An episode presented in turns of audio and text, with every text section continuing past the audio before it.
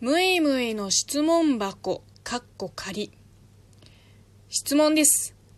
中国のおすすめドラマはありますか？教えて梅さん。えー、はい、えー、梅も、むいむいも、私です。えっ、と、割とビジネス通訳もやってるので、さすがにそういう、さすがにそういう時に、むいむいって名乗りづらいので、あの、一応本名っていうか、あの、名字の梅を名乗ってます。はい、えー本題のおすすめの中国語ドラマですね。あの中国のドラマを全然もう全く見なくなって15年近く経ってるけどあの本当にたまに実家に帰ってね親が見てるドラマをこうちょろっと覗いたりするじゃん。だいたいつまらない家庭論理ドラマか戦争ドラマなんだよね。で家庭論理ドラマが一番嫌いなんですよ私。なんかさよそのうちの価値観押し付けてくるじゃん。こう主婦たちは真に受けるからやめてそういうのっていっつも思うけど。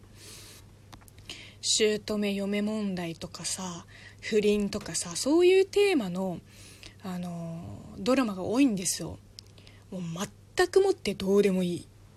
でもねそういうテーマのあのドラマ分かりやすいんですよ。やっぱりあの主婦層にとってもう誰でも直面する問題でもあって、まあ、身近だからこそ人気があるんじゃないかなって。で私にとってはもはやこの世で一番関係のない話なのでこれっぽっちの興味もないですね。で戦争ドラマもまあピンキリなんで、まあ、中にもいろんなカテゴリーがあってあのスパイをテーマに心理戦の描写がメインのスパイ映画スパイドラマがここ何年めっちゃ多い気がする。基本見てないのでレコメンドしにくいけど一作品だけ本当にすっごいおすすめのがあるんです。それも多分23年前の春節休みで実家に帰ってたまたま見つけてまあ暇だし見てみようかってなって何年ぶりだろう。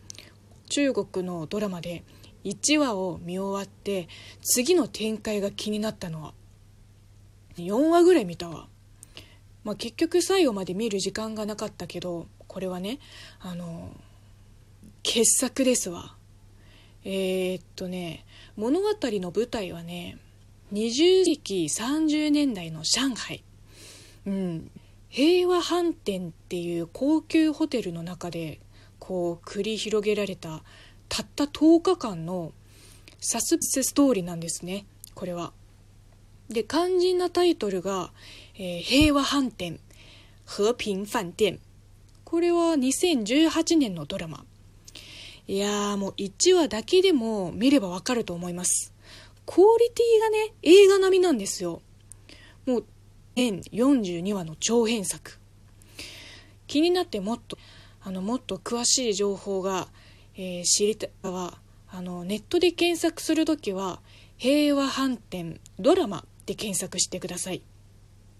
あの上海在する高級ホテルなんでね、えー時間あっても見たいね。日本で見れるのかな？